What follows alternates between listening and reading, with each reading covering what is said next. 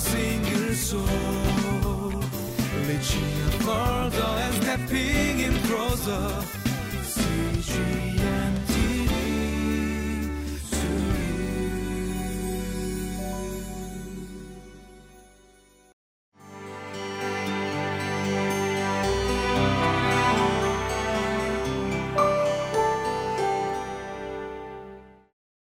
Welcome to Another Living Life. Uh, from the very moment the gospel came alive in this world, uh, one unfortunate thing followed with it, and that was false teachers. Uh, wherever the gospel went, and this is actually true today as well, uh, the false gospel taught by false teachers, it follows it. You know, we don't like to focus on the negative too much, uh, but the bulk of Second Peter is not actually about the many blessings that God gives to his people, uh, but it's a lot more on the dangerous and damnable teachings of false teachers. Uh, but Paul, uh, but Peter knew there was one way for us to combat this, and that was with the truth. He knew that the truth will set us free. So it is that this truth that Peter speaks of today. Uh, so with that, join me in reading today's scripture together.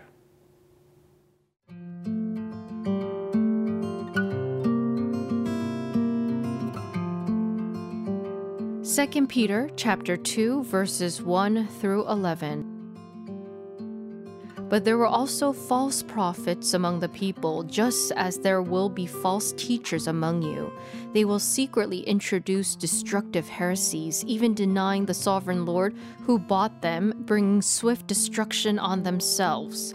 Many will follow their depraved conduct and will bring the way of truth into disrepute. In their greed, these teachers will exploit you with fabricated stories. Their condemnation has long been hanging over them, and their destruction has not been sleeping. For if God did not spare angels when they sinned, but sent them to hell, putting them in chains of darkness to be held for judgment, if he did not spare the ancient world when he brought the flood on its ungodly people, but protected Noah, a preacher of righteousness, and seven others, if he condemned the cities of Sodom and Gomorrah by burning them to ashes, and made them an example of what is going to happen to the ungodly, and if he rescued Lot, a righteous man who was distressed by the depraved conduct of lawless. For that righteous man, living among them day after day, was tormented in his righteous soul by the lawless deeds he saw and heard. If this is so, then the Lord knows how to rescue the godly from trials and to hold the unrighteous for punishment on the day of judgment. This is especially true of those who follow the corrupt desire of the flesh and despise authority. Bold and arrogant, they are not afraid to heap abuse on celestial beings. Yet, even angels, although they are stronger and more powerful, do not heap abuse on such beings when bringing judgment on them from the Lord. In today's passage, uh, Paul introduces the topic, the theme that will occupy the rest of this letter. It's a denunciation of false teachers. Uh, he begins by explaining why they are so dangerous. Uh, he says in verse 1 that they're destructive. Uh, he says in verse 2 that people end up following in their depraved conduct. And he says in verse 3 that these false teachings are meant to exploit others. Uh, they're very dangerous. They're a danger unto that person. They're a danger unto all the people around them. You know, one of the most difficult conversations I ever had was a person uh, who grew up as a Christian but fell out of it. Uh, she was a Christian growing up, and she was a Christian most of her young life, uh, but ended up following another religion as she got older. Uh, she got jaded by everything else and started following this very strange teaching. And when we were having this conversation, uh, it was a very impossible conversation.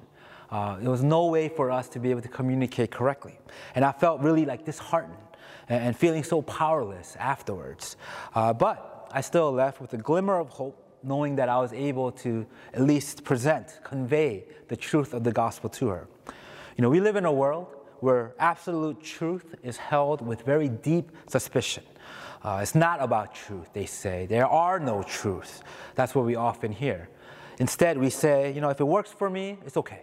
It's not for everyone, but as long as it works for me, as long as it brings me fulfillment, as long as it brings me spiritual fulfillment, then it's okay. And as long as it is my truth, who are you to impede on it?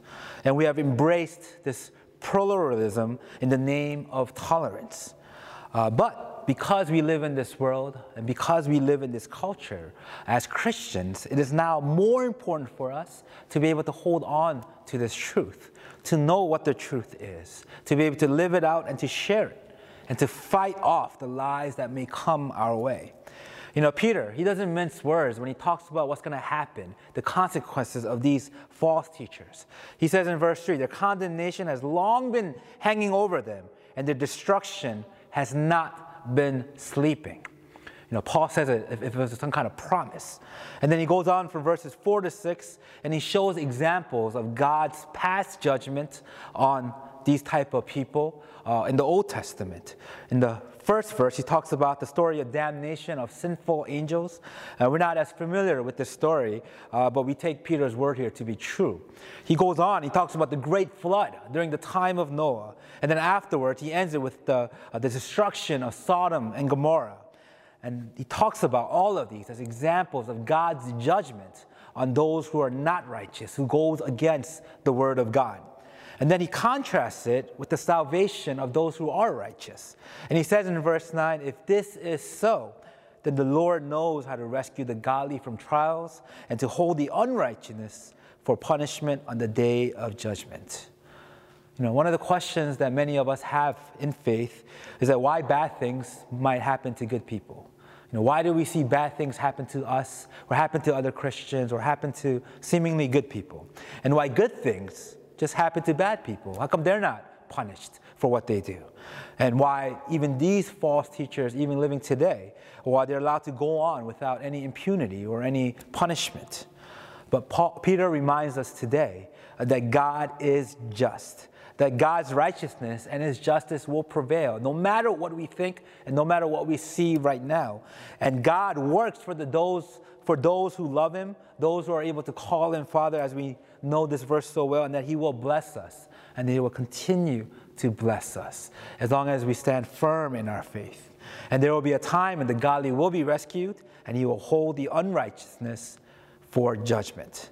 You know, God is not standing silent. Uh, we can rest assured and be assured of His justice to come. Uh, so, what does that mean for us? What does that mean for us? Uh, like many things, it means that we need to respond to it. It's how we respond to this that's so important. Uh, we can do nothing, right? We could be like, oh, you know, God will take care of it. There's nothing for us to do. Or we could join in on what God is doing already in our midst. We could first, by condemning the sin that we have in our hearts, to hate it, by tearing out the sin that we have, uh, just being able to absolutely have hatred for that sin. But secondly, to be able to witness the truth in our own community. It's not an attitude of saying that, you know what, I'm content with my own salvation. I'm happy I know Jesus. No one else needs to know him. I don't care about anyone else. No, it's not doing that. But doing all that we can to be able to spread the gospel and to show what it means to live according to it and be able to share and help those who have not yet known the gospel in their own lives. You know, faith is a very precious. It's an amazing gift from God, uh, one that He gives to us freely. Uh, so today, let us anchor ourselves onto this faith, onto the truth of Jesus, and respond by joining Him in His redemptive work by being a witness to that truth.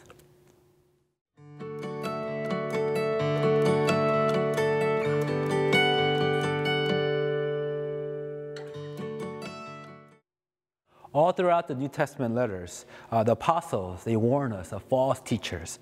Uh, we see Paul doing it, we see Jude doing it, we see Peter doing it in today's passage as well. You know, but did you notice that we have a far more false teachers and we have far more false teachings today than during the lifetime of these apostles?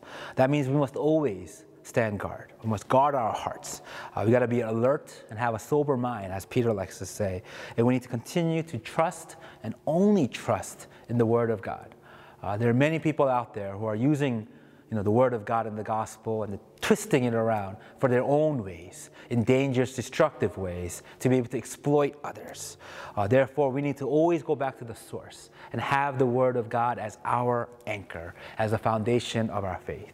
You know, as we walk into these final days of 2020, I pray that everyone will be able to continue to see God, uh, continue to hear God's voice and be able to feel His presence each day as we meditate on these devotionals together. Uh, let's all pray. Uh, dear Lord, we thank you for this amazing gift of faith and also for the gift of your word. Uh, Lord, we pray that we are able to hold on to this truth, hold on to the word, and allow it to speak into our lives. Uh, that we are not twisting it, that we are not using it for our own benefit, and we're also not allowing others to speak those false teachings to us. Help us, Lord, to always be strong and firm in our faith. Help us, Lord, to always be alert and a sober mind so that we could fight off any attack that may come our way and help us, especially as we go on to this new year, to be able to use the word as an anchor of our faith. Lord, we thank you and we love you and we pray all this in Jesus' name, amen.